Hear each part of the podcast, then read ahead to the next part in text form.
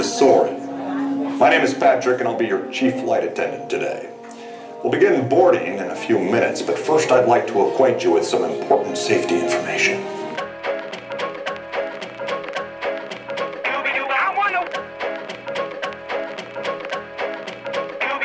Now I'm the king of the swingers, oh, the jungle VIP.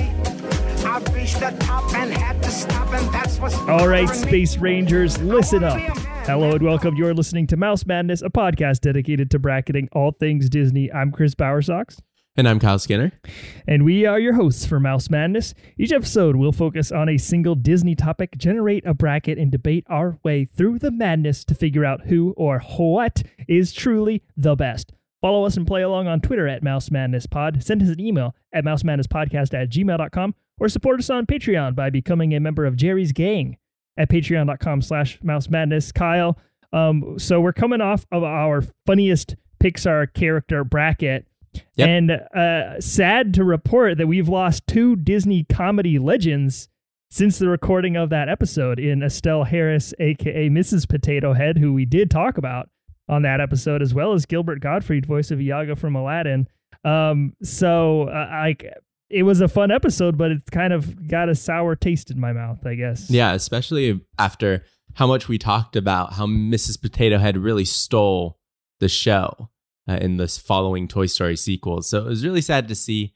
Um, same with Gilbert Gottfried. As much as we roast the character Iago, can't deny the comedy legend that is Gilbert Gottfried. So, uh, yep, it's it's sad to see them go. Um, but you know, I'm glad that we can celebrate them forever on a show like this, uh, on a podcast like this.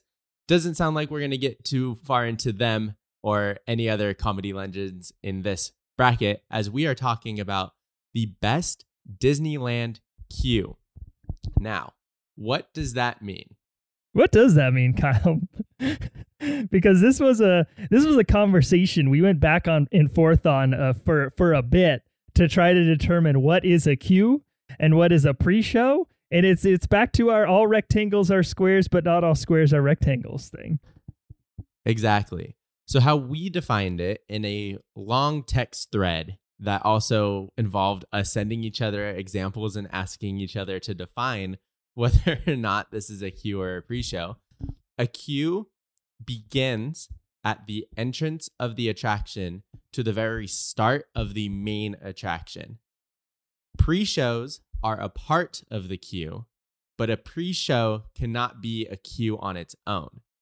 Example The stretching room in the Haunted Mansion is a pre show that happens in the middle of the queue.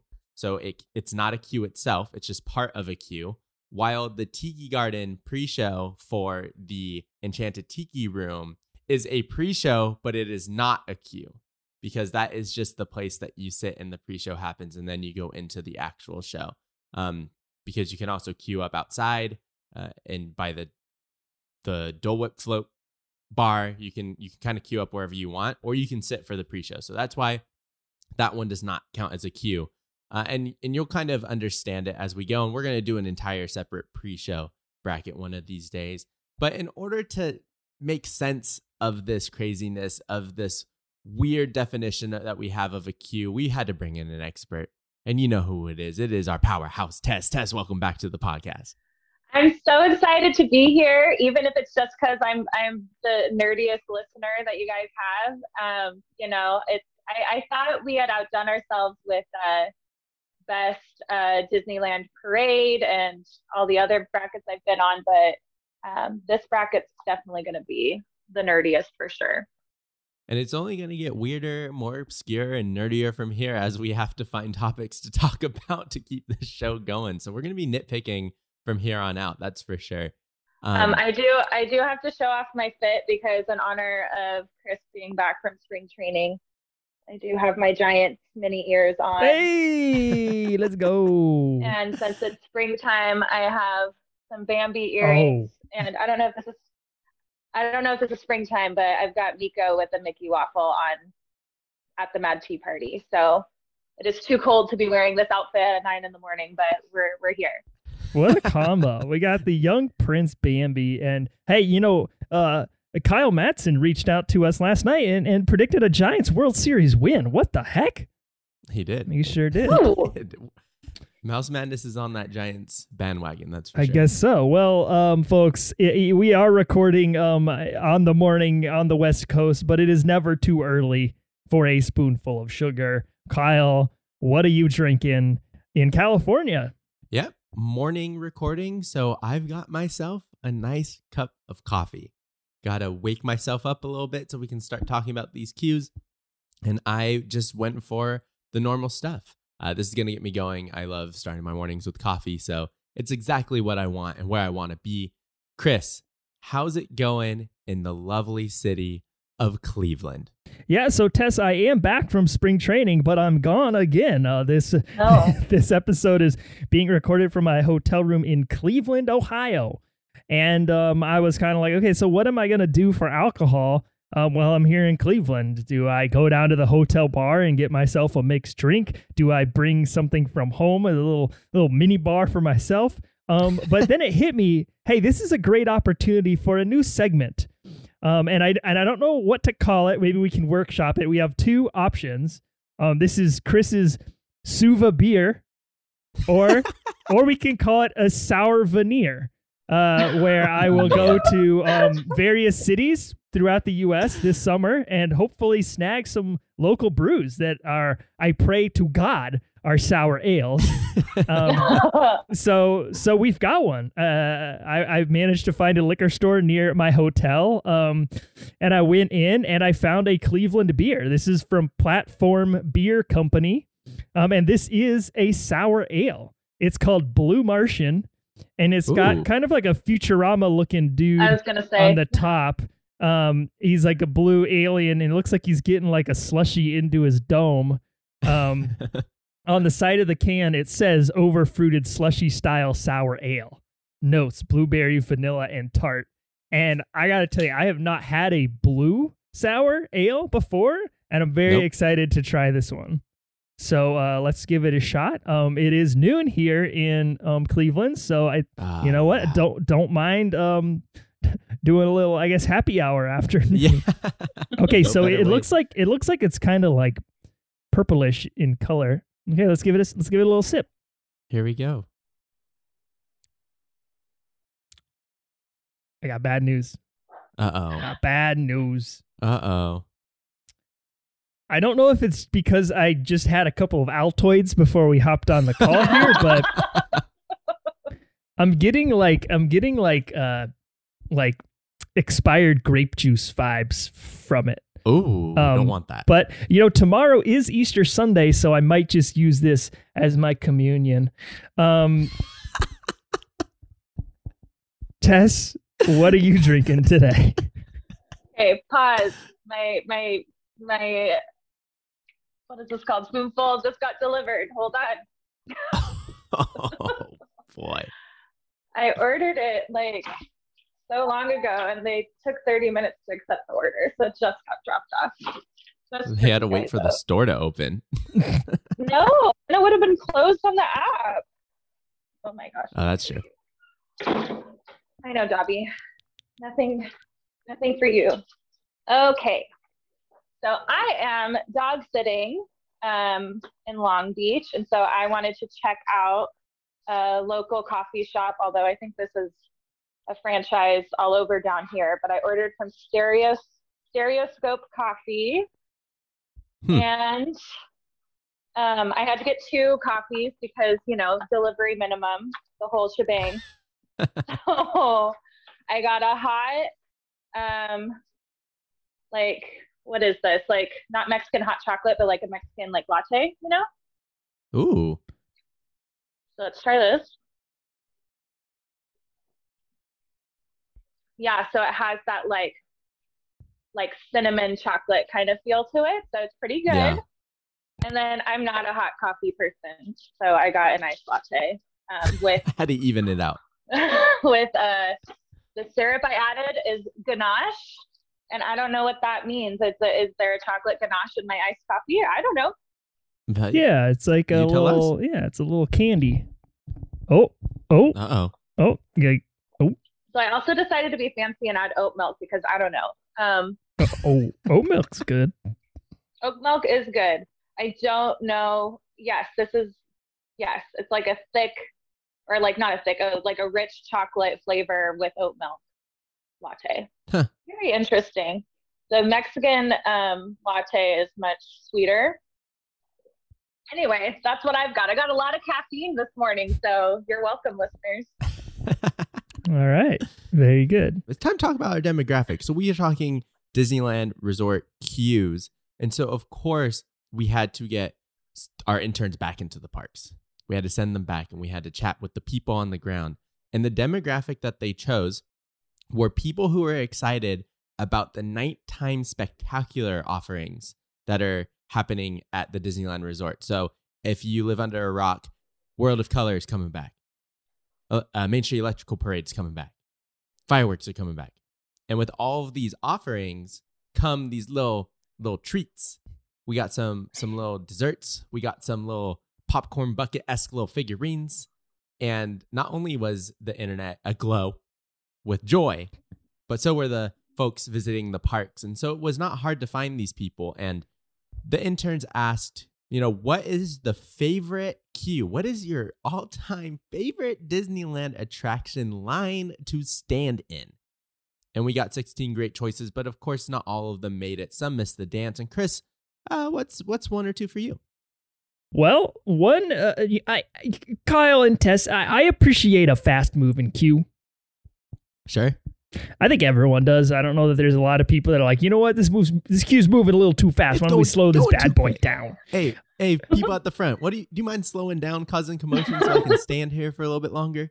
Um, and this is like, this is kind of a weird sort of uh, queue that I don't mind standing in. It's the Ariel's uh, Undersea Adventure queue. Um, Oh. because it's always moving quick. Um, it's a ride I like to hop on. I mean, it's it's a good little uh, layup of an attraction to get on your agenda for the day, you know. Um, and, and Yeah. part of that is credited to how quickly the queue moves. It's a pretty boring queue. It's just like one giant switchback, and then you hop inside, and there's a big mural of the Little Mermaid on the wall. But um, you know what? It's shaded, keeps you cool on a hot Southern California day, so I don't mind it at all. Hey, maybe I'll go in the opposite direction and choose a, a queue that I'm really glad is not on this bracket, and um, that is uh, Radiator Springs Racers. Yeah. Um, th- t- to me, this is one of the worst queues in either park, and it's a shame because it's such a popular attraction. Um, the overflow just ends up being a- a series of spirals going around that big roadway outside of the arch. Um, and then once you get actually into the main queue section, it's just a few switchbacks under some like sheds. Um, and the music loop is absolutely brutal. Um, it's not. I don't think it's Roger Miller. Um, but it is something. I want to say it's something very similar to that. Um, I, it's only like three songs or something, and it just, uh, just don't like it. Don't like it at all. Um, total missed opportunity there. Kyle, what are some missed the dance for you? Yeah, so the first one is also in Cars Land, and it is Luigi's Rollickin' Roadsters, an attraction that we do not talk about often on this uh, this podcast unless it's in the worst attractions discussion. But the queue is not that bad. You walk in and you're in Luigi's little tire shop, and there are examples of tires on the walls, and you get to walk around the little shop and see all of the tires, and then you exit out the back of the garage and you are out on the little dancing platform and there's a bunch of of those like um marquee flags and and the backdrop is all painted. Like it's it's really enjoyable queue uh, but it's often too long uh, i think and it is also not a great attraction so i don't want to stand in it and a sleeper for me i think maybe could have snuck in there at the 16 seed the matterhorn queue now hear me out when it overflows, you get to walk around the mountain.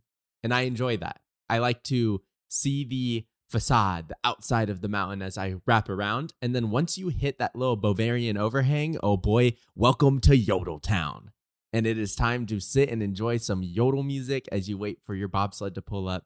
I enjoy that a lot. So I think that the Matterhorn definitely missed the dance. Well, Tess. that's that. Well, and that's the only way that you can hear the yodeling because before it Right. became the scary Matterhorn, you would just yodel while going through the mountain, and now you can only yodel in line. exactly. oh man, what are uh, a few or, or one for you, Tess? Um, I wrote down Matterhorn as well, and then one of mine. Uh, I I can't say that I've stood in the queue all that much because I usually I used to fast pass it, and now I just um, I don't know. I don't have a lot of memories of waiting the queue, but just like how your and Nina's favorite drinking spot is out by the Luigi's Roadsters, my favorite Yep. drinking spot is by Grizzly River Run. Um, especially during geyser season and watching people getting drenched by the geyser while you're buzzed. It's a Yep. very, very good pastime. So it's queue adjacent, but it's just the whole experience of being in the Grizzly River Run area is just really pleasing. So the queue, I don't hate the queue that much. Um, not that I've waited in it for an extended period of time because I refuse to wait in it for a long period of time. But the queue itself Yes. is nice. Yeah, absolutely. Well, um, neither of you, um, and especially you, Kyle, mentioned uh, it's a small world where you know, as we have talked about on this podcast, anything can happen. In the "It's a Small World" line, we've seen we've seen kids flying into the water on "It's a Small World." We've seen fights Yeah. a couple of times in the "It's a Small World" queue.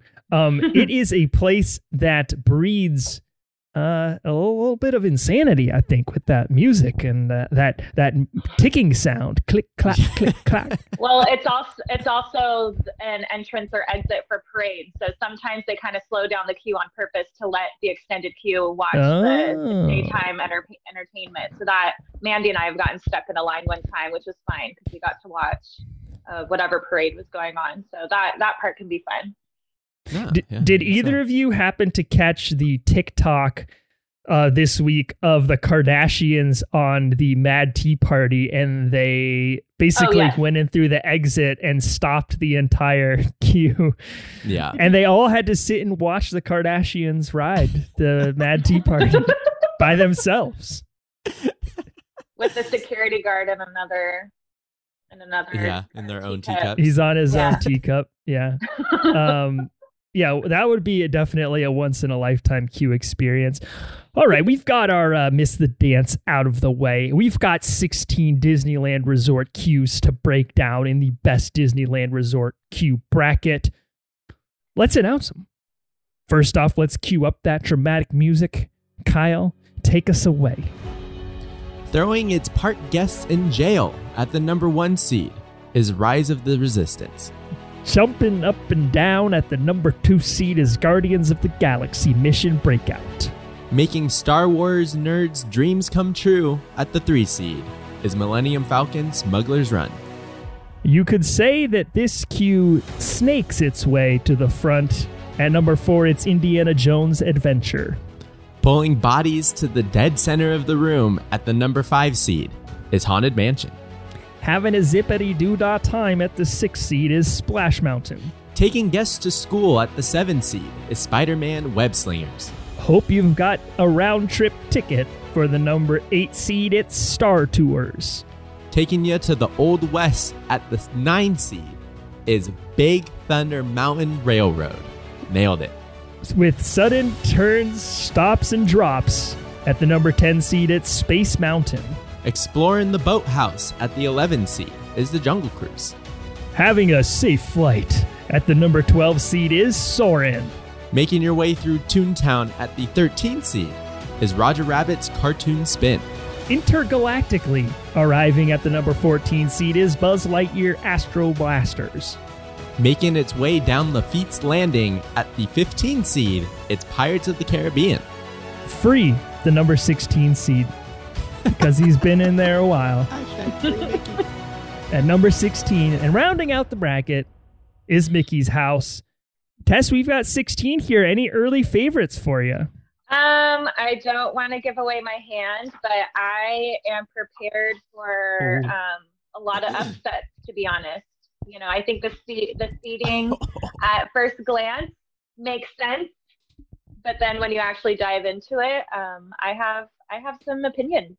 Perfect show to bring them to. Okay. Let's start off with this uh, first matchup, Chris. You want to take it? You want to take Yeah, uh, a little well, journey sure. into Mickey's house?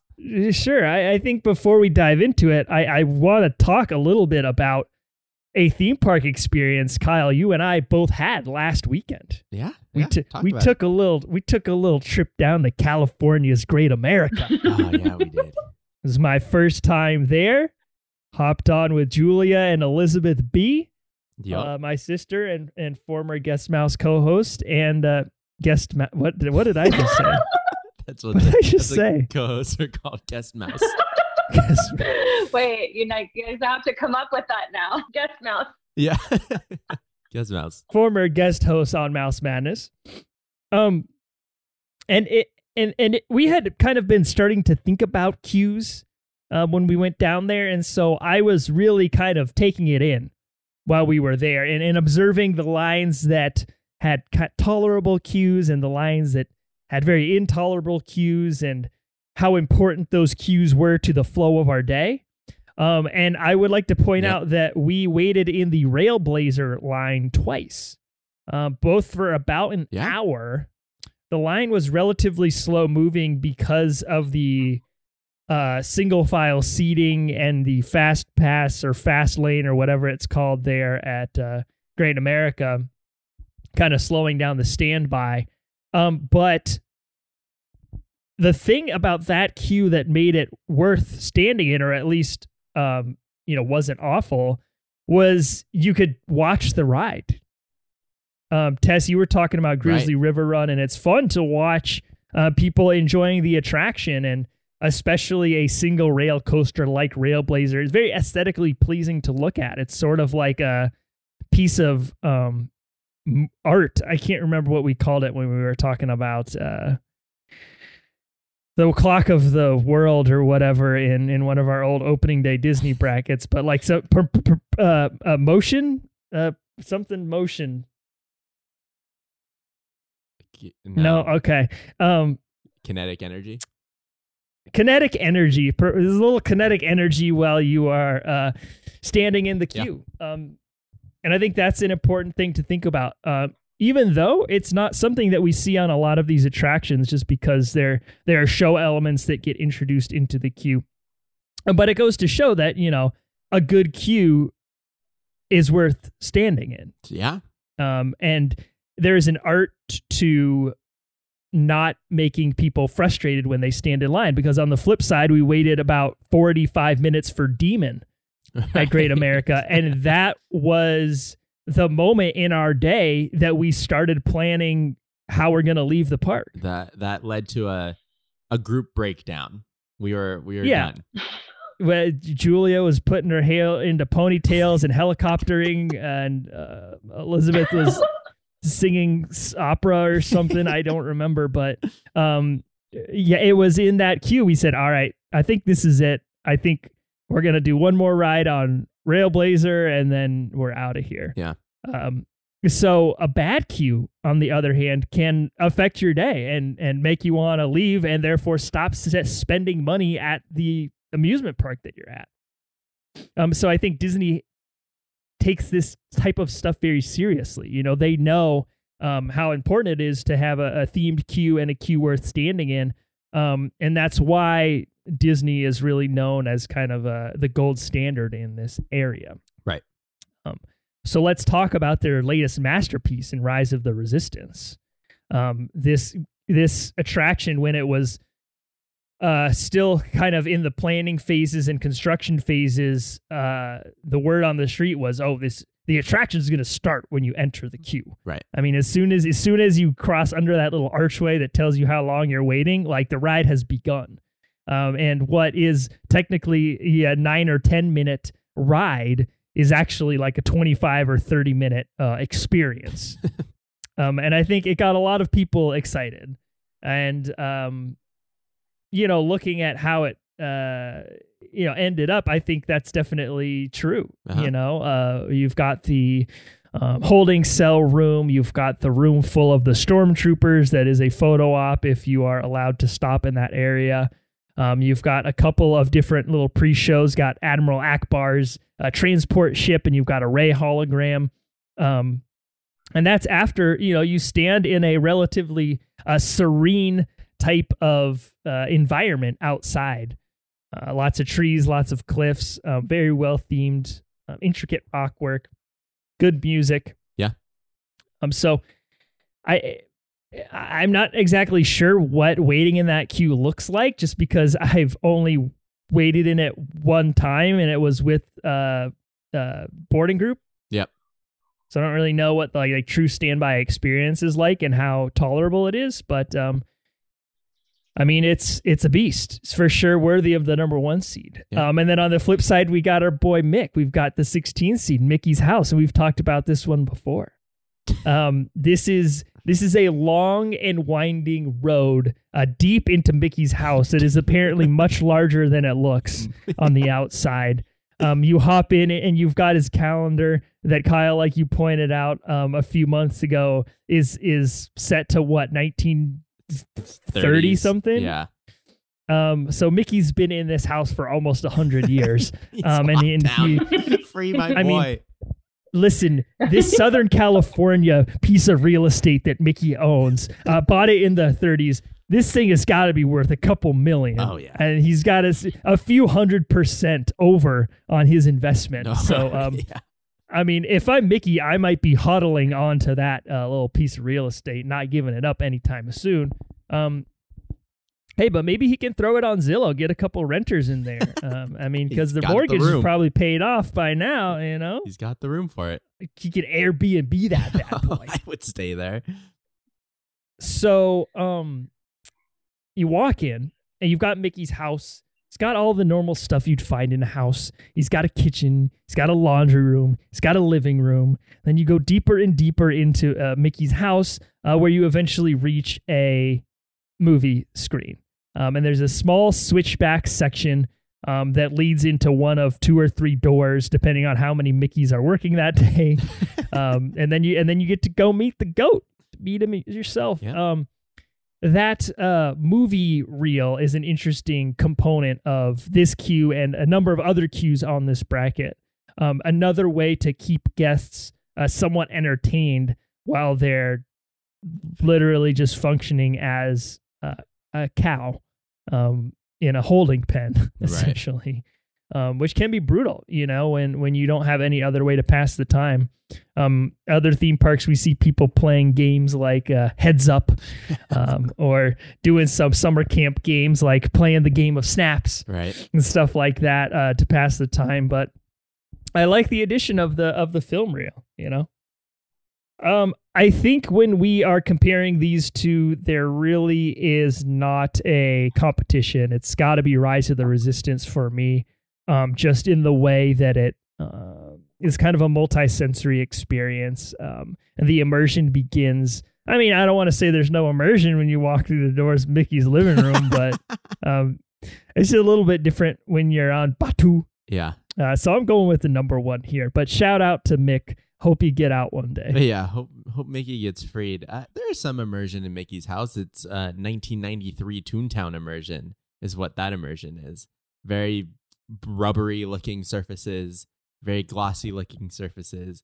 It almost feels like you are you are in a theme park when you go through Mickey's house. I don't know how else to explain it. It just feels cart oh like obviously it's supposed to feel cartoonish because you're in Toontown, but the way in which they surfaced everything gives big like McDonald's Playhouse vibes at times. Hmm. Uh, just the way that it's you know shiny and glossy and almost rubbery looking. Yeah, I agree with you. Rise of the Resistance is just a great queue. There's a lot of details within the queue that we can dive into next time. Um, and plus, I mean, it's the whole queue is getting you through a hidden resistance base, and that comes out great. I mean, you go through this forest, you make your way over to this kind of like side of side of like the rock hills at the back of Batuu, and all of a sudden there's a little entrance behind a waterfall. Like how sick is that? And then all of a sudden you're like underground through these excavated tunnels with exposed wiring and all of their like weapon storage and their suits and all of that. And then, you know, second half of that queue is an experience from Rey's hologram to getting locked in a jail cell and getting broken out. Like there's just so much there. So yeah, I agree with you. Uh, free my boy Mickey, get him out of that backyard, get him out of Toontown lockdown. Uh, but it's Rise for me. Tess, do you agree with our decision here? Um, I'm gonna be learning as I go. You explain to me what queues mean, and I just, you know, I'm just gonna nod and smile and pretend I know. Um, but now that I know that the immersive part of Rise counts, I agree. But if we were just talking about once you before you step into the room with Rey and um, BB-8, if it was just the indo- indoor part of the boring indoor part of the queue and then the outdoor stuff, I would have had Mickey's house going on because um, I don't. Sure. I don't need the the weaponry and the suits. I don't really care about that stuff. But now that sure, I know it's the sure. immersive part, I get it. I get it. Yeah. The queue ends when the attraction begins.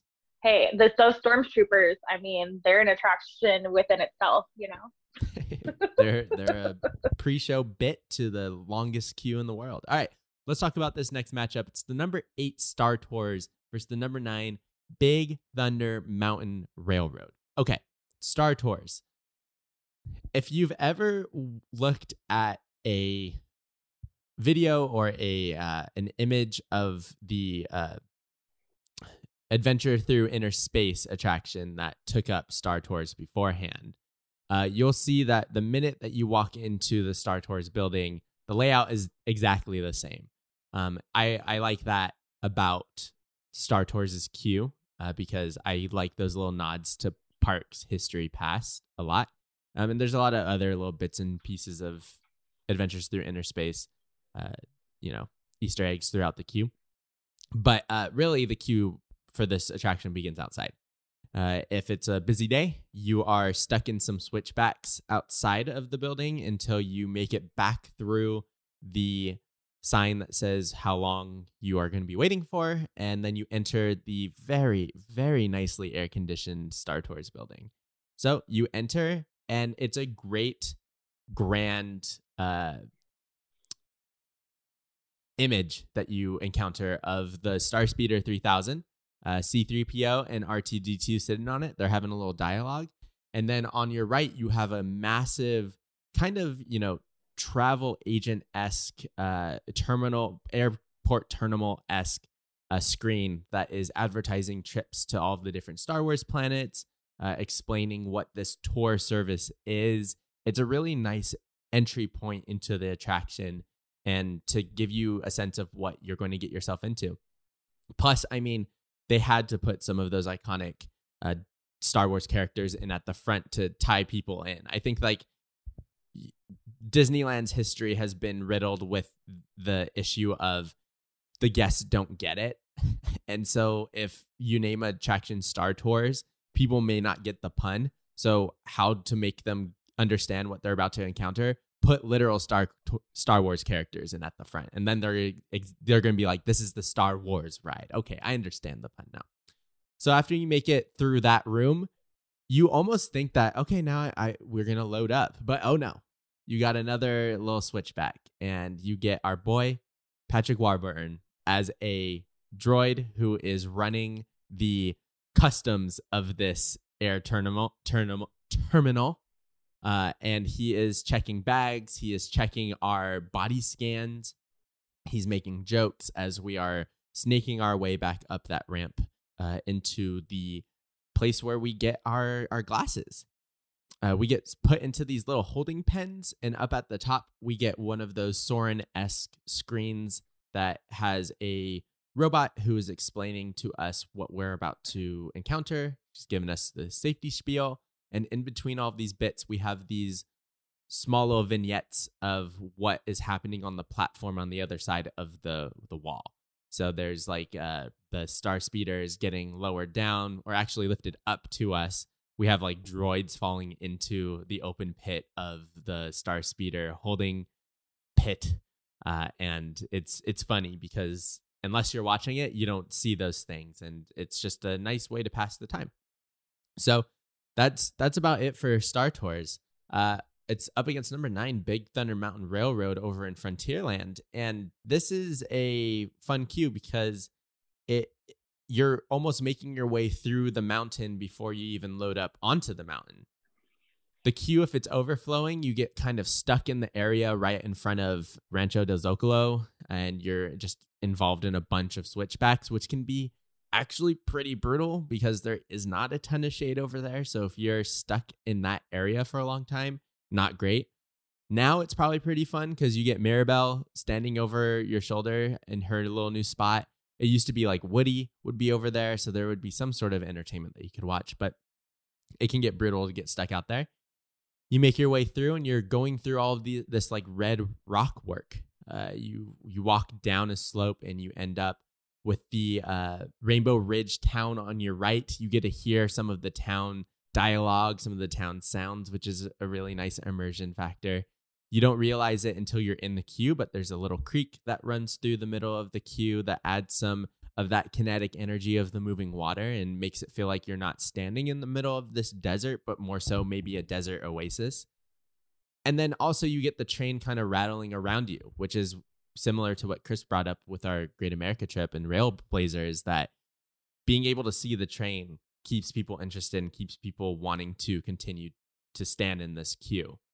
Uh, you make your way up the platform, and then it turns into a, a very typical landing zone, uh, loading zone for a coaster, where there's two sides for two tracks with the turnstile and then the gated waiting areas, and you get put into your places. So, uh, for this matchup, I think that I'm going to go ahead and go with Star Tours. I think that the theming is great. I think that they do a lot of great with the different rooms to keep them different enough uh, so that you're not just going from one Star Tours themed room to another. You're going from one story to another uh, in your journey to taking this tour of the galaxy. Uh, Big Thunder is great. The vibes are immaculate as you're standing in those in that queue. But when it comes to the storytelling, the air conditioning, the building of the hype for what you're about to encounter, the queue for Star Tours just just does that. So I'm gonna go with the eight seed here. Uh, one thing that I really miss about Star Tours, um, at least when it comes to the queue, um, is the old uh, woman who used to do the uh, safety spiel. Oh, uh, yeah. She was absolutely incredible with Yeah. the little side hairdo and the the the uh, very expressive eyebrows. That's right. Uh, she was definitely a, a classic uh, Disney parks character in our household uh, over the years. So uh, miss her, uh, miss the kid uh, doing the surprise uh, photo of Chewbacca in that in that uh, that little reel as well. Um, but I do, like you said, love the inclusion of uh, Patrick Warburton as well as the this number of sight gags and and small little like you said, Easter eggs that they've um, kind of added to the attraction. Um, there's an Easter egg in the the baskets that are going around the uh the like ceiling at Star Tours. I can I off the top of my head I can't remember exactly what it is. It's it's the um going through this the bag scanner that is below Patrick when you're going up the thing. And it's a it's the microscope from Adventures Through Inner Space. Is Oh, in okay. it's like a mini one that's in somebody's bag and it sits there and stops for a second. Got it. Okay. Yeah. Yeah, uh, like you pointed out, I love that nostalgia element of Star Wars, Star Tours, and the overflow queue of Star Tours is like this giant room um, that is indoors, and uh, you know, up against the overflow queue at uh, Big Thunder that's outdoors. I think that definitely um, has an advantage there. Um, but I do love the Big Thunder Mountain queue, um, especially when it comes to roller coasters. Um, I just really appreciate a themed coaster Yeah. as well as a themed coaster queue, um, just because they're so hard to come by outside of Disneyland. Totally. Um, love, uh, like you said, the water in that little middle area, Mm-hmm. um, and and that that pocket of Big Thunder i- is, I would say, it's like the most Frontierland feeling place in all of Frontierland, I um, where you have that big big water wheel. Um, it's a little bit tainted by the uh, number of pennies in the water, um, and the occasional parks maps or potentially fake hundred dollar bills. But um, I mean, on the other hand, it gives that nice little bronze uh, shine to the the bottom of the uh, body of water that I don't know, maybe feels a little bit like gold rushy or something. Ah, yeah, sure. Could be a happy accident. Um, a super interesting uh, uh YouTube channel Coaster Bot released a video recently about the science behind queues and what makes a good queue. And something they pointed out was that um, a narrow queue can make it feel like a queue is moving much faster than maybe it actually is. Huh. Um, and there there are a couple of points um, in the Big Thunder Mountain queue that do that, uh, particularly with the, the dual loading station, Yeah. um, which is another really rare roller coaster type uh, loading uh, strategy. Um, especially when you're going up the stairs there, it gets so narrow that it's only, you know, like one person wide. I feel like once you're underneath the entrance to the attraction uh, sign, you're looking at like 25 minutes. Yeah.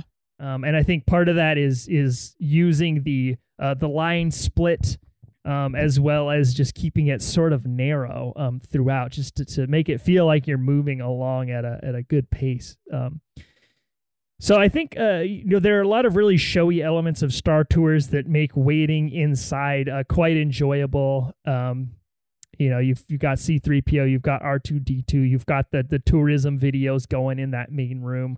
Um, it's nice and cool on a hot day. I think I'm gonna go with Big Thunder here though, just because I appreciate the ambiance a little bit more. Sure. Um, and, and I'm starting to sour on Star Wars just a bit, I think. so this tie break is gonna go to Tess. Yeah, I I mean, you guys know I love Big Thunder Mountain, so there's going to be some bias in there. So I, I'm trying to push that out of my brain.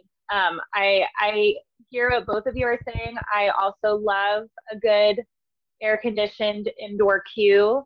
Um, you know that that's a big thing that I have to think about when I go to the parks.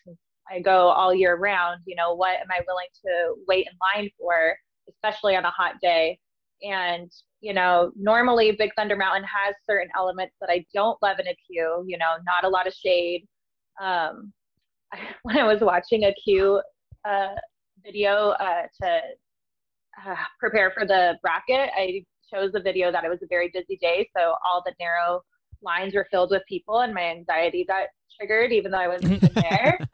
Um, so that aside, you know, if it's a if it's you know kind of a fast move fast moving queue day and you get to experience the train going by and the tavern and like or the caverns and the music and everything. It just i don't know it's just such a beautiful place to be. It's one of my favorite places in the park. So even though star tours has the air conditioning and all that it just I feel like it's been kind of played out and i'm like if i have to sit and wait in that room even though it's air conditioned i'm pretty bored and i'm usually not bored in the big thunder queue so I'm moving on Big Thunder. All right, Big Thunder with the marginal upset win, um, and we avoid the Star Wars v Star Wars matchup in the round of eight here.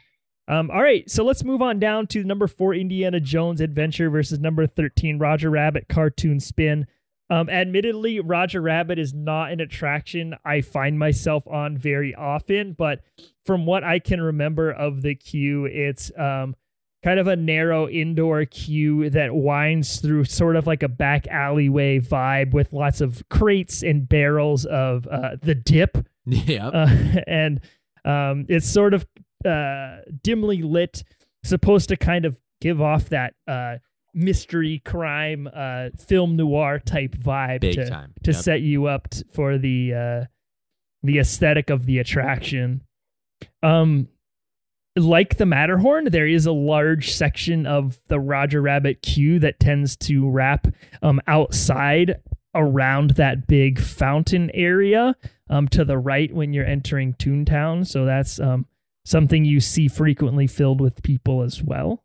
Uh, as far as music goes, I want to say it's like uh like screeching tires and like people yelling at you and like weasels like ch- chatting behind closed doors or something. Yeah, it's like every corner that you turn is a different vignette. So whether it's like Baby Herman or it's Jessica in Mm. her dressing room or the weasels planning to to get Roger, there's not really music. It's just like white noise, the bubbling of Mm, dip, yeah. the kind of, you know, noise on the street sort of thing with these random bits of dialogue. Uh, depending on which corner you turn as you make your way through the queue. Yeah, so definitely atmospheric and I think worthy of being on this bracket. But it's going up against Indiana Jones, which is an absolute beast of an attraction that can see queues reach over two hours uh, without breaking a sweat, Yeah. Um, there are so many different little segments of this Indiana Jones queue from the switchback in front of the temple, going up the little ramp through the bamboo forest, um, down around the uh, the statue with this the the uh, obelisk, deep into the guano bat tunnel, uh, all the past the the falling ceiling, the booby traps, the dude in the uh, on a rope uh, digging out the bottom of the uh, excavation site, the Sallah video up and around down to the dual ro- loading platform. There's just tons to look at um, the entire time. I guess if I was going to point out something that is sort of annoying, um, is that you lose cell phone service eventually you get that deep down um, uh, because you got to go underneath the berm um, to get out to that Indiana Jones show building. So um, that can be frustrating in 2022. Sure.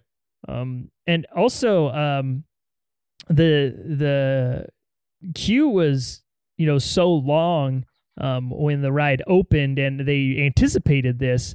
Um, that I'm sure a lot of you know that they they created uh, coded messages um, on the the walls of the queue, um, the temple, and they used to hand out little decoder cards so that you could uh, figure out what the the warnings that were written or whatever. And I think that's a really cool uh, immersive aspect that I wish they had some kind of QR code that you could scan now and like eliminate the card but bring back the uh, experience. Well, you're in luck, Chris, because if you download the Play Disney Parks app, you can have that decoder on your phone as you make your way through the queue.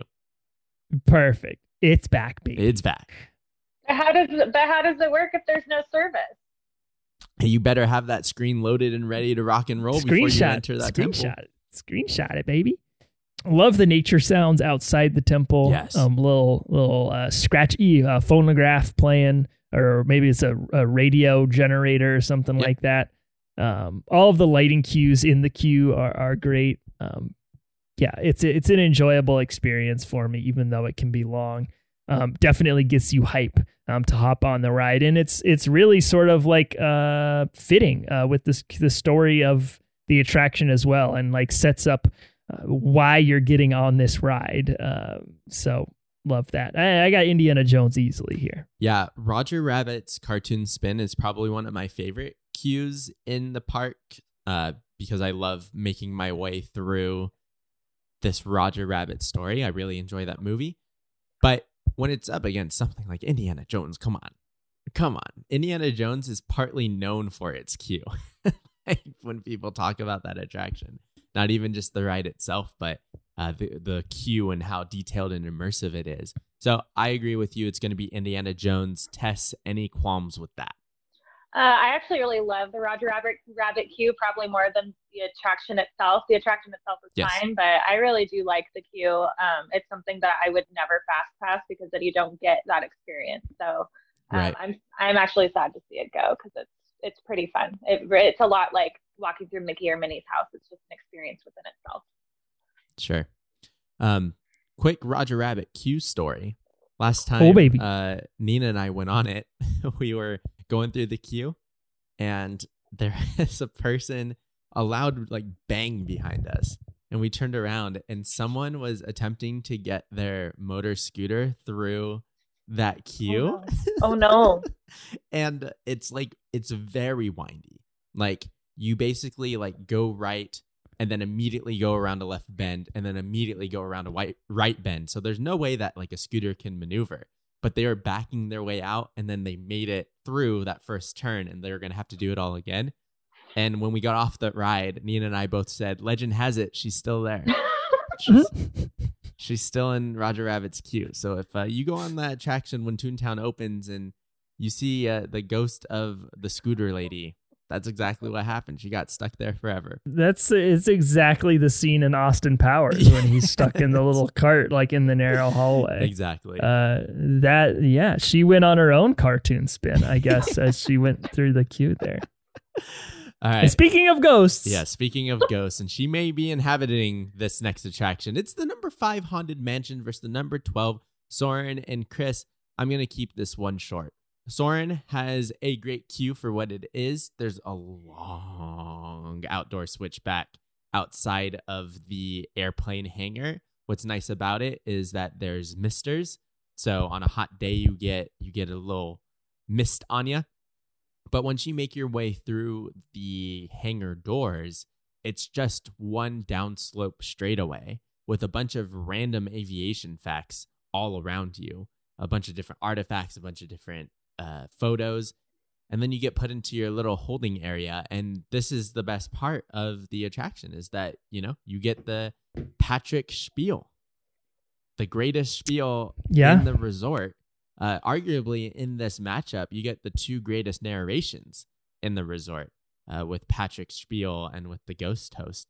Uh, so, you know, Soarin's great for that spiel, but everything else about it is you better fast pass because you're going to go absolutely insane. You're going to have a California Great America demon breakdown. if you have to stand outside of that hangar, going back and forth through the misters, just wanting to get into that room. And then once you're in that hangar, you still got a solid 25 minutes before you even make it up to the front. So, uh, Haunted Mansion is obviously the winner here. Uh, from the immersion, once you walk through the estate gates, make your way through the garden, make your way through the cemetery, into the foyer, into the stretching room, down the corridor, into your doom buggy. It's just a great experience all around.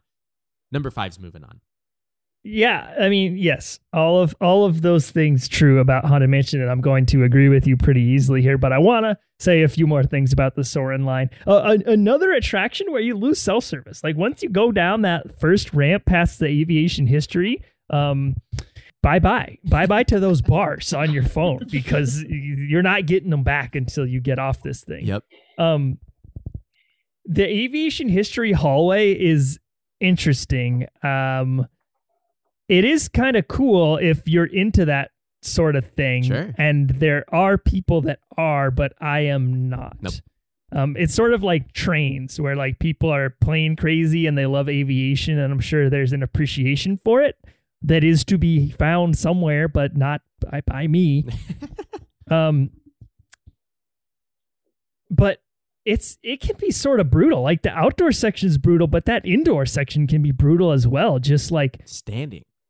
down one long ramp and then turn left or right and you're waiting down another long ramp and then you go down a hallway with it's like you, you get put inside of a cage Yeah. with a bunch of people um and you watch yes the Patrick Warburton video is great but um the worst part absolute worst part about the Soarin' queue no one knows how to board the attraction because it's Oh. like row one, row two, row two. Okay, row one, come with us, and then row two follow row one, and then row three follow row two, and like the cast member just nopes out Yep. at the very beginning, and then the person who's at the front of row two, if they don't go, the whole thing breaks down, Exactly.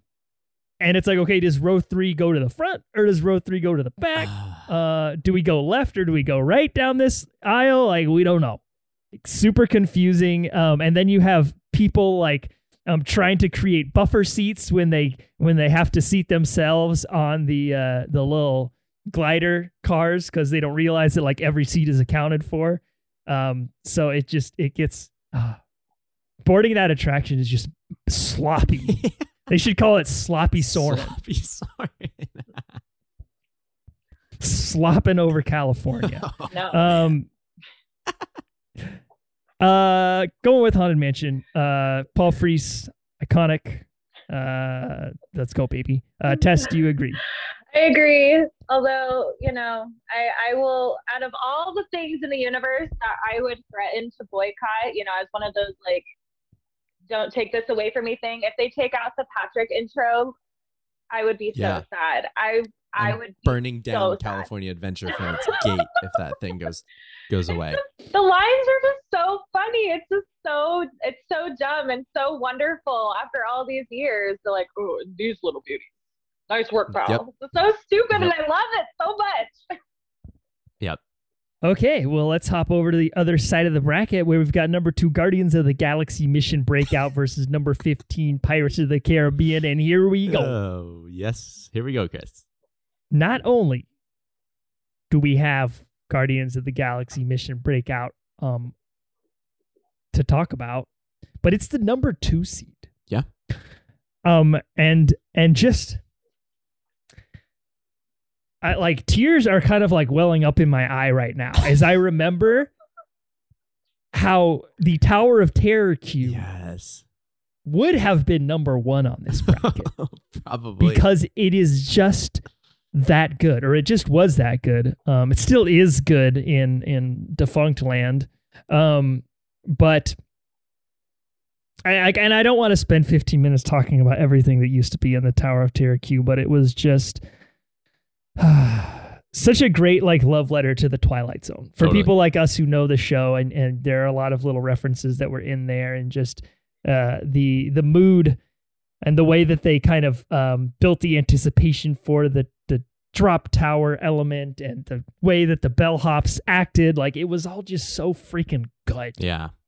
and now we have guardians of the galaxy mission breakout um, to take its spot and it is immersive in its own way um, in that you feel like you are in uh, someone's whatever museum Uh-huh. i guess um, in that space that used to be the lobby i guess that's pretty cool um, the boiler room still feels super like incomplete Yeah. you know like it's such a big space um and they're like well there's no way we're gonna like completely reimagine this whole area so we'll just pretend that it's like the boiler room of wherever we're at Mm-hmm. which doesn't really like make a whole lot of sense you know like the, it made sense in tower of terror because we're going on the maintenance elevator so you gotta go into the boiler room to get on it but it's right. like why are we in the boiler room to go on the mission breakout Uh, i don't know i don't know uh, but there's a there's a there's a matterhorn yeti in it There is? Harold. and that's really cool that's really cool because you know the best way to get disney fans to uh, like something is to just throw in some nostalgia throw in some parks nostalgia and people are going to go crazy for it Yeah.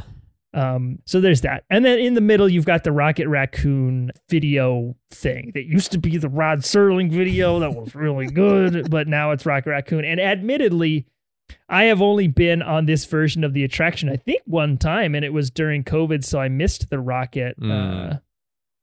I missed the. I think the last time we went before COVID was the like goodbye, like final checkout, Okay. Tower of Terror final checkout or whatever. So Yeah, and luckily the new one's more than just the video because you get the rocket animatronic that pops up and speaks to you. And I think that's why we go into the into like the boiler room is because he's kind of hijacked this thing. So now we are going on this bootleg journey. But what doesn't make sense about that theory is that the people that work the museum are still the ones that load you into your vehicle. So it's not like we we escaped and now we're taking a separate elevator to try and go help the guardians. It's like Rocket hijacked the spiel in the room, told us our, the plan, and now we're going.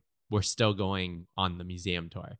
It's uh, yeah. Anyways, Um, exactly. It makes no sense. So then, uh, but but like I will admit, Rocket is one of my favorite uh, Guardians characters and like one of my favorite Avengers uh, voices. Um, so that so it's cool. I mean, I like the animatronic from what I've seen in video. Um, but yeah, he was just like a frozen statue when I walked through there. yeah, Um, going up against Pirates of the Caribbean, and we just talked about how they got to do something with this Pirates overflow. And guess what? They're doing it sounds like they are. because they're they're completely tearing up the pavement um, all along that waterfront, and I'm very interested to see what it's going to look like because I think they're removing a lot of the planters.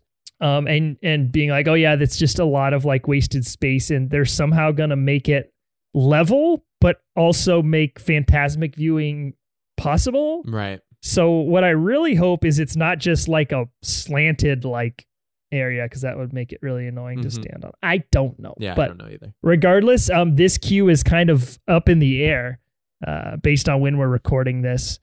So let's just take it from when you enter the arches, the double arches underneath uh, that that kind of bridge. One of my favorite games to play Which uh, when I enter. go? Which way you gonna go? And it's a game I don't even just play at Disney parks, but I play it at TSA.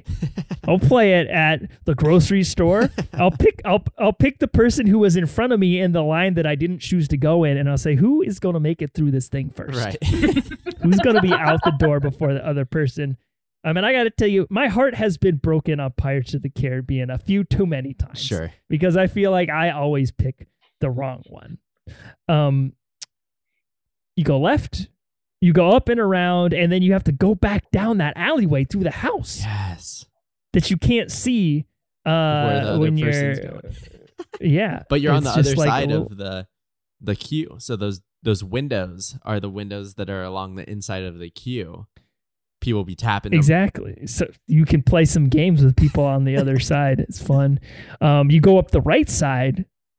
You've got a little kind of extended portion out in front before you go into the building, but then you're right along the water. Right. You're looking straight at people as they're riding those boats coming back into the dock. Funny uh, little family story. Uh, Elizabeth dropped a pair of sunglasses in that water one time. Oh, Probably no.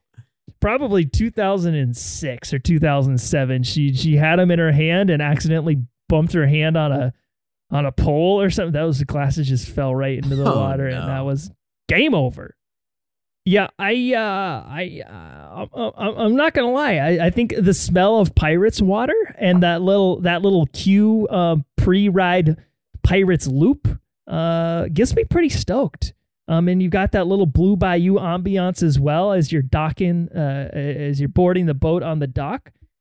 I, I have a vendetta against Guardians of the Galaxy, and I'm going to stick to it. So I got Pirates in the upset. Guardians Overflow.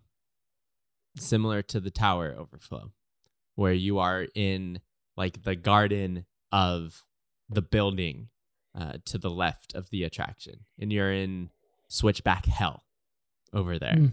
Back and forth, Yeah. back and forth, back and forth, back and forth. Then you finally get into the, I guess, museum lobby. I would assume is what that is supposed to be. And you're making your way through, and you there's a bunch of Marvel references, some Disney Parks references. Then you finally make your way to the library where you get the rocket thing and then into the disjointed boiler room. Here's what I love and hate about when Disney goes a little too ham with the immersion is that when Disney goes over the top, people be getting distracted. And that Mm. line in that museum period, because it's not just a bunch of like display cases, there's a, a full on show going on uh, in the screens where you see the Guardians being held and they're, you know, making their little quips at each other and stuff. And you get a little bit of background context. If you've never been on or seen a Marvel movie or have no idea who these people are, you get a pretty good taste of it, which is really good. But like, they're trying to load up these libraries as full as they can. And like the cast members, especially in the COVID era, aren't walking down the line and like yelling at you to move forward. So if people get stuck looking at something, looking at a screen, that line just gets held up. And not only are you frustrated from the switch back outside, but now you're real frustrated with the people in front of you. Um, so I don't, I don't like that. I love the Guardians of the Galaxy experience and the Easter eggs and all of that, the references and all that stuff. The library pre-show is phenomenal. That's going to be, I think, on our best pre-show bracket one of these days because I think it's just really well done and very surprising, especially for somebody that hasn't been on it before and they they're like, "Whoa, this ro- this raccoon's talking to me," and it's very lifelike and very smooth and really great. But then, yes, you have to go sit through a second set of lines, and even then, you have to once again give your party number, and you get corralled into a space before you even get to enter, and then you like it's it's the issue that even existed with Tower of Terror uh, with that li- boiler room line flow. It's just not fun. It's actually kind of frustrating, and you might have to walk up some steps if you if you have to go to the upstairs loading or the downstairs. It's just it can be more frustrating than fun sometimes. But so can pirates. Pirates when it overflows and you have to stand in that switchback on the bridge, and the line is forever moving, and you get the cast member with the never-ending rope that is continually just bringing it out with the with the Mhm. staff that says line starts here Mm. it's not a fun experience for anyone involved because not only are you standing exposed to the Southern California sun and the elements, but then you got the people that are just trying to cross over that bridge and it creates this bottleneck that is not fun. Left side, best side, baby.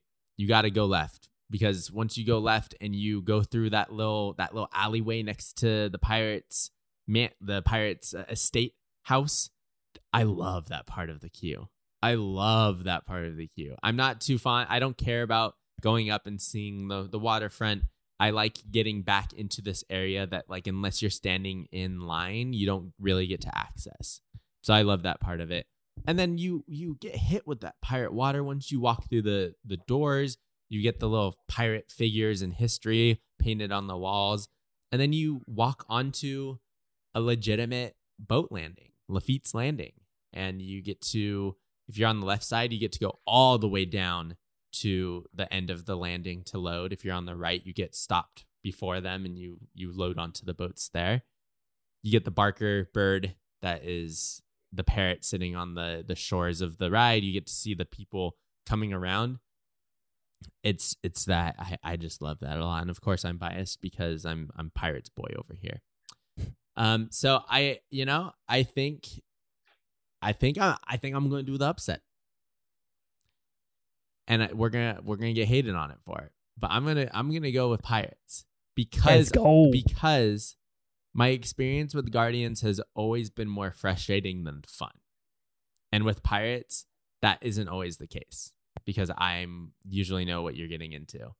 Uh, maybe you know maybe I'm just not as big of a Marvel person as as the next person, but uh, I think that Pirates does a good job of keeping you in that New Orleans element outdoors as if you're in a, a backyard garden, but you're in the front with the little with the um the fountain with the trees. We'll see what those trees look like when this queue returns around the estate into the little square. You go into the the estate itself, and then you can't go wrong with standing at at the landing and looking over at this restaurant, the Blue Bayou. I think it's great Disney magic. I'm going with the 15 as well. Tess, we have a 15-2 upset. You are uh your your eyes are closed. You're rubbing your temples. You're a little distressed. Tell us what you think about that choice. You guys are just wrong. That's We it.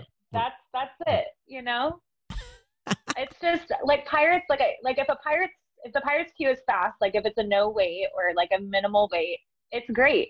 But it is the worst extended queue in the universe. Like I I will if it's in the extended queue, I'm not writing it. I'm I'm just not. Sure. I love pirates. Um, but it's supposed to be like pirates is like a relaxing, like I'm tired, I want to sit and do this, and I'm not going to stand in 40 minutes of hell in order to do that. Um, so you're just wrong. You know, the extended queue for Guardians, um, if you're It's just bad. like in the garden area, at least it's It's shaded. It's not, but at least it's shaded and it's not as Sure. never ending as other places. And for me, because you have to wait in that extended queue once you get to the museum, I'm fine if the line is slow at the the lobby area of Guardians because I again, I don't like people in my space. So when they stuff you into the waiting area before you get into the rocket room, if they do it too early, it is so I, it is a very uncomfortable space for me, and I don't want to be sitting there. So I'd rather they do it last minute so that I Sure. can just get in, hang out with Rocket. Which, by the way, Chris, you need to get over yourself and go experience that because that's one of the best animatronics in the in both parks. Is Rocket? Yeah, He is I I'd agree. fantastic. It is so fun. Um, I don't know. So you guys are wrong. It's fine. Whatever. Bye. Um, and and uh, what I would just like to point out another attraction that people don't know how to get onto the ride vehicle. Yeah, that's another two. No, that to one's no. back, That one has a the front. diagram. That one has a diagram. That one's so much It- easier. People don't People don't that. read. But the People guy's standing there. It's not like just one Sure. and done Yeah. with Soarin'. Like the guy's there to be like, okay, you go this way, you go this way. Like it's very clear. It's not. It's not as stupid. You know, it's a lot quicker. when it when it all when it all breaks down is when there's a goddamn seven year old leading his family group and he doesn't remember which row is which and he's going right but he's supposed to go left and it's causing a backup. Stupid kids, get them out of my park. It's- Parks aren't for kids. All right, Oh let's my move on. Let's move on to this next matchup. It's the number seven Spider-Man Web Slingers and number ten Space Mountain. And I hate both of these queues uh, Oh, a lot. These queues suck. Number seven, Spider Man. Uh, we talked about the Web Slingers experience at some point, and I don't remember if it was Jerry's gang or if it was uh, on the main show, but I equated it to a Six Flags queue, which is no uh, no diss to Six Flags, uh, but it Mm. just feels like it was m- like attempted theming, which is what Six Flags often does. It's like, you know, what can we get away with that isn't just a series of switchbacks? And especially the outdoor portion of Web Slingers is just Yes. that. Uh, you Yes. walk through a ton of switchbacks. Overhead in the corners of the buildings, you have these massive metal fans that are at least keeping you cool from the concrete jungle that is Avengers Campus. But as you're walking through, there are these like random contraptions in the middle of the switchbacks, very similar to, you know, a, a Batman ride at Six Flags. There's a bunch of random infographics on the walls of this exterior queue, and you're just going back and forth, back and forth into different little holding areas, and it's not super enjoyable. And then finally, you get into the uh, the web building and you get put into the what is like at the check-in desk at like a, a school and you finally make your way into the peter parker's workshop where he explains you know what they're building here this is a an academy for these inventors and and he has this new invention which is this like spider bot thing that ends up multiplying itself and gets out of hand and we have to go on this journey to save that to save uh, the city i guess and get rid of all these spider bots really impressive use of that kind of screen technology with Peter Parker. He looks really good. Uh, back behind the desk, a lot of great elements.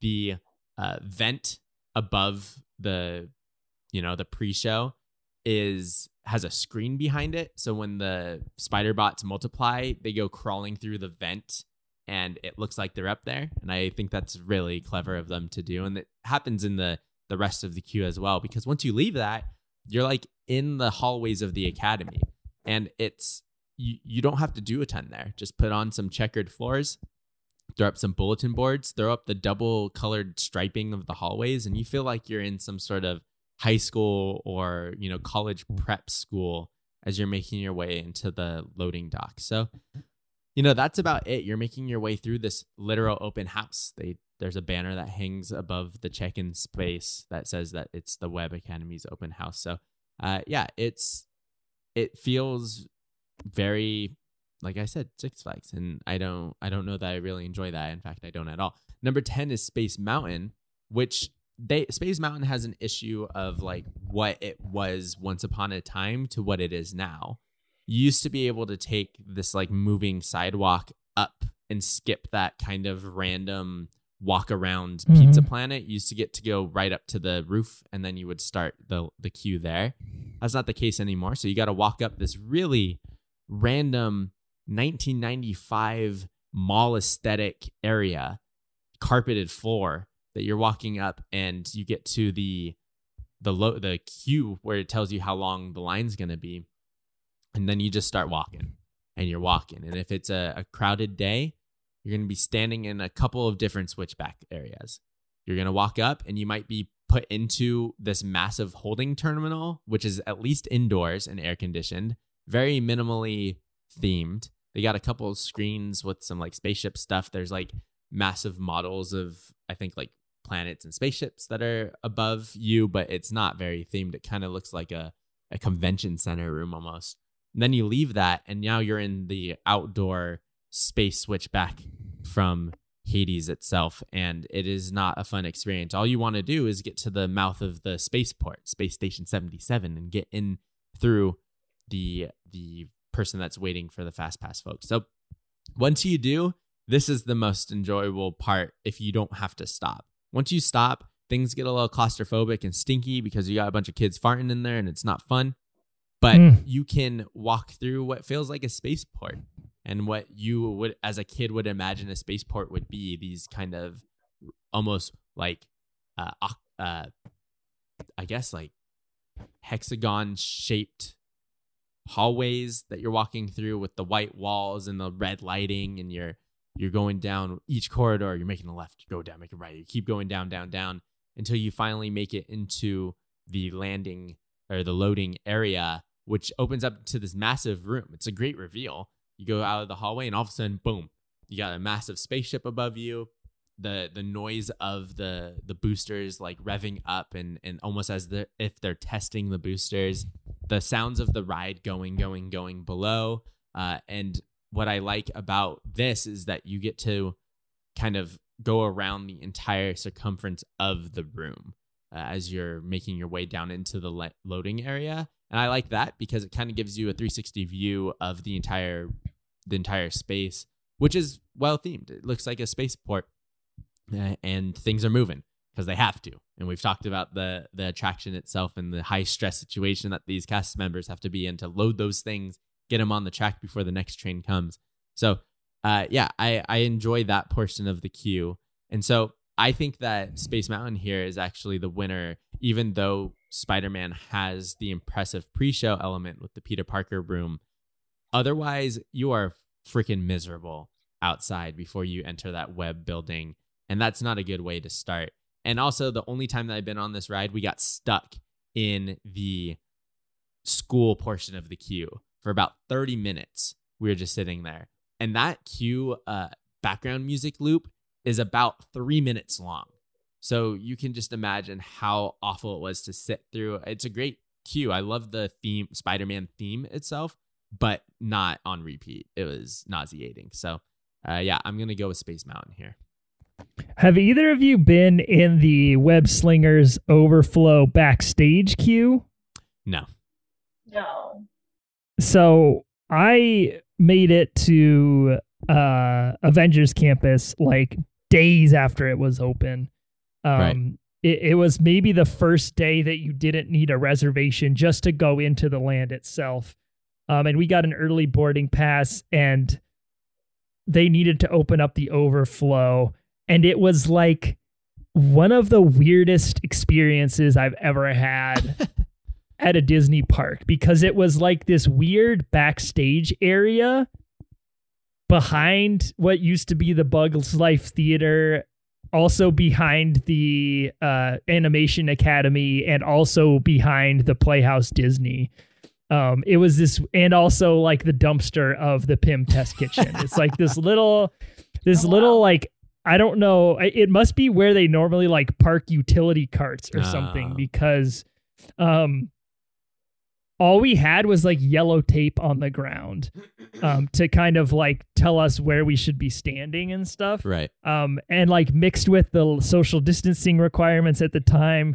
So I don't like that, but I guess good to know neither of you have had to do that. So maybe that was a kind of a once in a attraction lifetime experience. Or Um, maybe even where they might where they might exit people, like if the ride breaks down too, it's just like Ah, you yeah. know, Yeah, Because I had yeah, a similar be, experience yep. when I got exited off the Rise queue. That it was I didn't feel like I should be there, Mhm. kind of thing. Oh, yeah, that's yeah. interesting. Could be. Um, I don't like Spider Man. Okay. Um, I'm not uh, of all of the Marvel heroes that we currently have in in the rotation. Spider Man is the one I find probably least interesting. Um, I will say that um the uh not the most recent one, but the one before that, the one when he went to like To Paris Europe. or whatever. Yeah, I don't remember where it was. I liked that one, and I liked the way he was kind of like trying to be a high school kid at the same time as he like. I liked that movie, but just in general, I don't really find his story super compelling. Probably because we've seen it told a few times now. sure. Um, so the the pre-show queue and like Tom Holland as like a show-stopping uh, queue element don't really move the needle for me. So uh, I'm I think I'm with you that the Spider-Man web slingers queue does not blow me away, even with that um that pre-show. Um, I think that they were trying to do a lot with a little space um with with the Spider-Man queue, so I understand uh the way it's laid out. Uh, Space Mountain, I, I I like the show-stopping uh, element that you were talking about with the spaceship and the loading platform below. Uh, much better. Uh, sure, that outdoor section is is brutal um, and can be hot as well um, when the when the standby queue is quite long. But once you're inside, I think you're you're pretty much in the clear. Which is why uh, uh, Space Mountain Fast Passes I think is one of the most effective fast passes you can get. Yeah, thousand percent.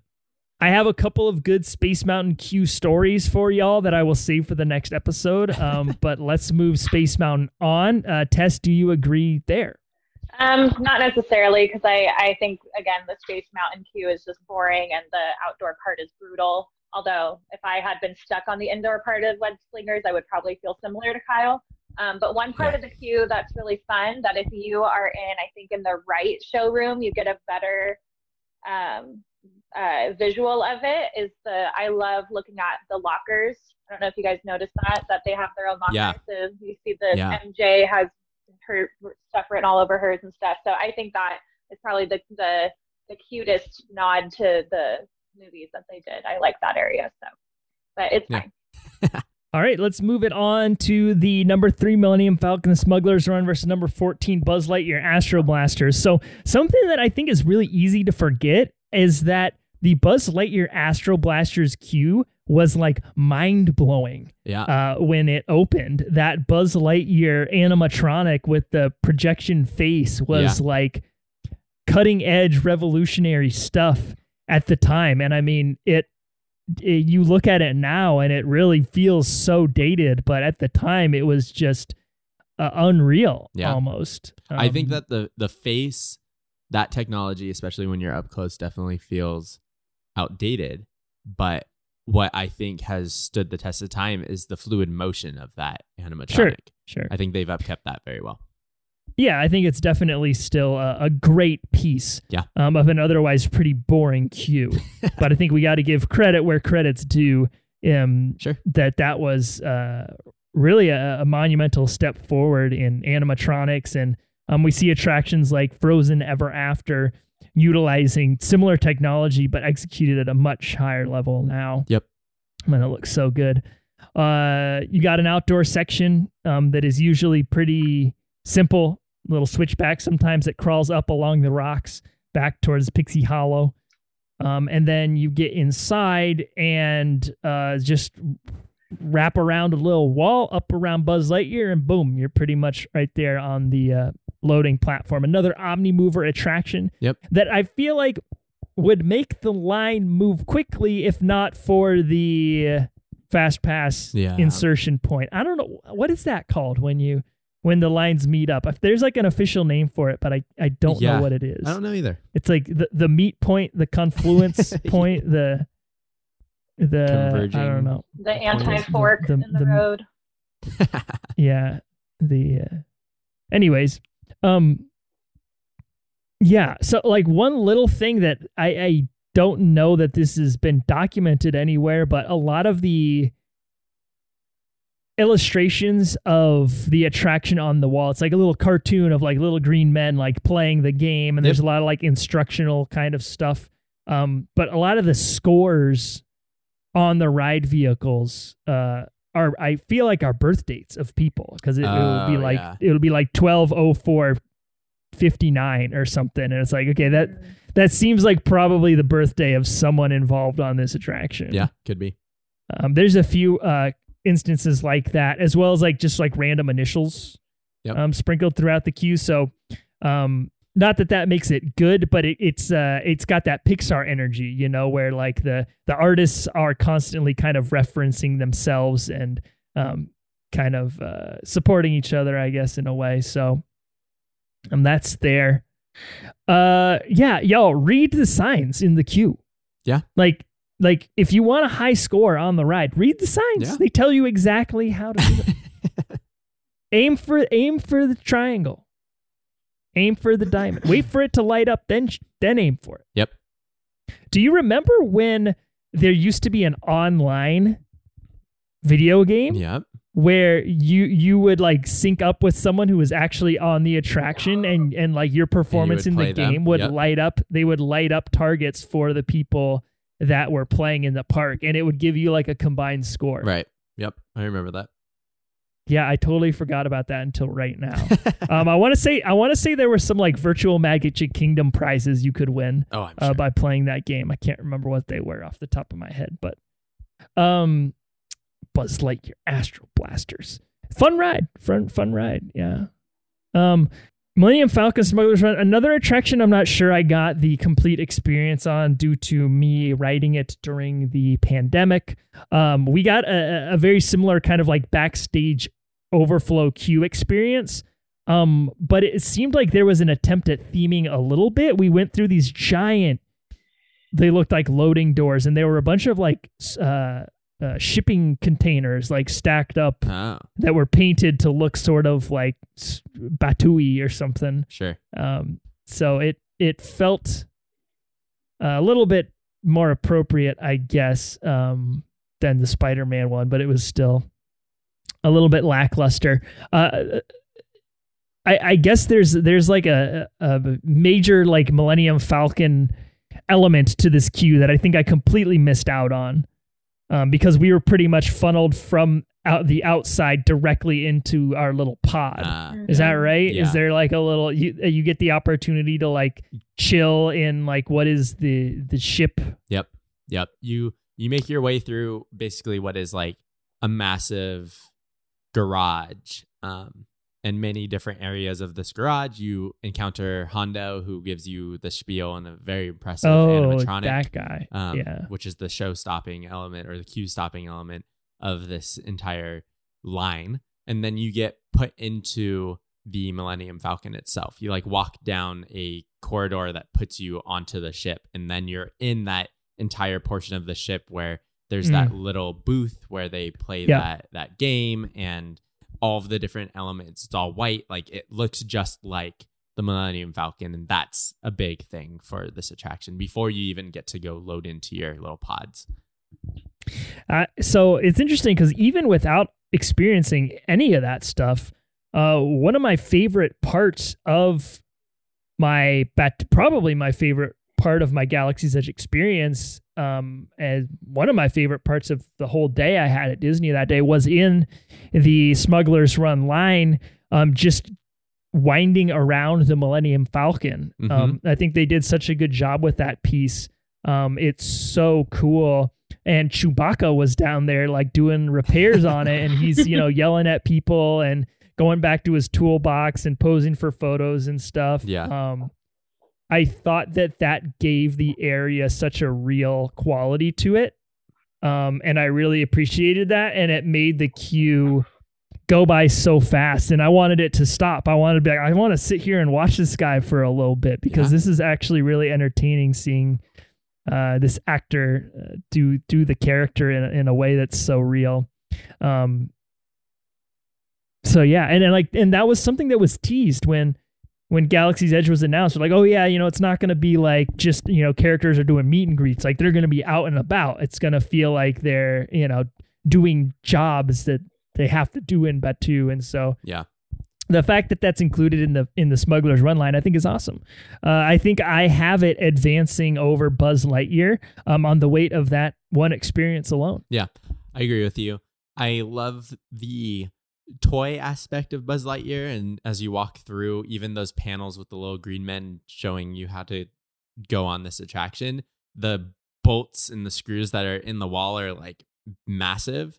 I like those little Toy Story elements. The animatronic is still very impressive for its time, but you match that up against something like the Hondo animatronic, and it's just a whole different ball game. It's that thing is insane. I don't even know who that character is, and I love sitting there and watching it. And I'm pretty sure it's uh, the voice of Hondo is Jim Cummings, uh, Disney legend. So uh, Nice. yeah, so I, I agree with you. Smuggler's Run is definitely going to move on here. Tess any issue with that?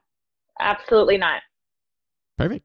All right, final matchup. Let's move on to it. It's the number six Splash Mountain versus the number 11 Jungle Cruise. These two have very similar uh, vibes in queues. Uh, with Splash Mountain, you line up kind of at the exit of Haunted Mansion, and then you make your way around the mountain into basically what's like a mill house. And it's uh, just this big barn with the Splash Mountain sign on it and you make your way up and through this barn area that then transforms into this like Brer burrow. And you're going through this dirt tunnel. You get a peek into the attraction at some points uh, through these little openings. And then as you make that right, boom, you're right there. You're in the loading platforms and you get to hop into your log and go on this adventure. So there's not a ton to it. Uh, in the mill, there's some like quotes from Uncle Remus and stuff. Uh, there's the the music of Song of the South is playing in the background. At least the the score is in the instrumental versions. But otherwise, uh, you're ma- basically just making your way from outside the attraction through this not so themed uh, show this building into the the land loading platform. So it's basically Splash Mountain, and then similarly, you have the boathouse at Jungle Cruise. Uh, since it's been redone, you kind of go through a little bit of a maze of this boathouse depending on how many people there are, and that's what I think I appreciate about this a lot is that it avoids any sort of overflow into Adventureland itself, which would absolutely screw up the the vibe of Adventureland and how it's just so narrow as it is. You don't want people standing out there. Uh, but now they can open up different parts of the boathouse itself and just house everybody in there. And I like that. So if you go on a, a medium day, you get to go upstairs and you go through, as you're going through this boathouse, it's kind of like everyone that's gone on the Jungle Cruise or all the skippers or all of the adventurers have brought things back photos, uh, these like dried bugs, uh, things that they've discovered, and they've hung them on a wall. So it's almost like you're walking through this active workspace of the explorers. You get the old timey radio, the the skipper radio that's playing throughout the queue with some interruptions by the host who tells you what's happening along the river. And of course, those things are always wacky and, and involve some sort of pun. Uh, it's I just really enjoy that vibe. And they also pump in some noise of like the jungle itself. So you get a lot of the birds chirping, the the buzzing of jungle bugs. And then once you get to make your way back downstairs, uh, you are basically right on the dock behind the boathouse and you're ready to hop into your jungle cruise boat. Uh, I think that that experience fits not only its area in Adventureland a lot better than the walk around and through Critter Country that Splash Mountain makes you go through, but you at least get some deep theming within the boathouse that you do not get within that watermill area of Splash Mountain. So just based upon those two comparisons, I'm going with the 11 Jungle Cruise on to the next round. I think this is an example of one where I think I'm gonna have to side with the the logistics of of waiting in line. Um, and the way you describe the Jungle Cruise as this maze um, is something that generally really frustrates me when I'm waiting in line. It's like you enter the building and it seems like you're pretty close, but oop, you got to go around a bunch of these switch. Oh, now you got to go up the stairs and now you got to go into this room. And it's like every time you turn a corner, it's another giant maze section that you have to enter in. Um, and it can be really frustrating for me. Whereas Splash Mountain, I don't think there's a single moment where the queue switches back. Um, it's just one giant, super long single file line. Um, and that keeps the queue really uh, interesting just visually. And I think it makes the queue feel like it goes by uh, much faster. Um, love the, the audio track that goes along with Splash Mountain, big critter country vibes, uh, big, uh, big, big Brer vibes. big Brer Big brand, Brer. Splash Mountain. Oh man. So uh, I'm gonna go ahead and advance. Uh, I'm gonna go ahead and advance Splash here. So Tess is gonna end this episode with a Wow. tiebreak. Oh, I did not expect that. That's funny. Um, yeah, I think the one thing that Jungle Cruise um, that I don't enjoy again is the teeny tiny lines that can make you feel suffocated when it is busier. It takes a while for the next boat to come in, so that Sure. can be stressful. And I and I don't consider myself claustrophobic. I think it's just that is really my only crowd experience that I do since COVID, and so it just makes me more uncomfortable than it used to being around people in tight spaces. Um, but Splash Mountain is just very one note. Um, you know, I, I love the ambiance, but I'm not going to wait in line there forever. You know, so it's fine. But I think there's I think there's a world to be explored when they um, change it to Princess and the Frog. I really hope they do something with the queue to make it a lot more interesting. um, yeah, it's Jungle Cruise. We don't we don't need to move on Splash Mountain ever again on this podcast. All right, and that brings us to the end of the to the end of this episode, and with our Elite Eight bracket that we'll dive into next time. And it looks a little something like this: it's the number one Rise of the Resistance versus the number nine Big Thunder Mountain Railroad. Down the brackets, the number four Indiana Jones Adventure versus the number five Haunted Mansion.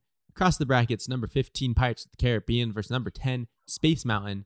And then ending the Elite Eight, it is the number three Smuggler's Run versus number 11 Jungle Cruise. Tess, thank you so much for bringing your parks expertise and nerding out with us on the best line theme park uh, bracket here. We really appreciate it. And we can't wait to have you back on for part two. Thanks for having me again. I always love coming on. All right, everyone, you know how to reach us. Do you have something to say about these queues? Do you have something to say about pre-shows? Did we miss one? Is there one that you absolutely love, or maybe a queue at the Disneyland Resort that you absolutely cannot stand in? Do you want to talk Nemo's Hot Box Adventure?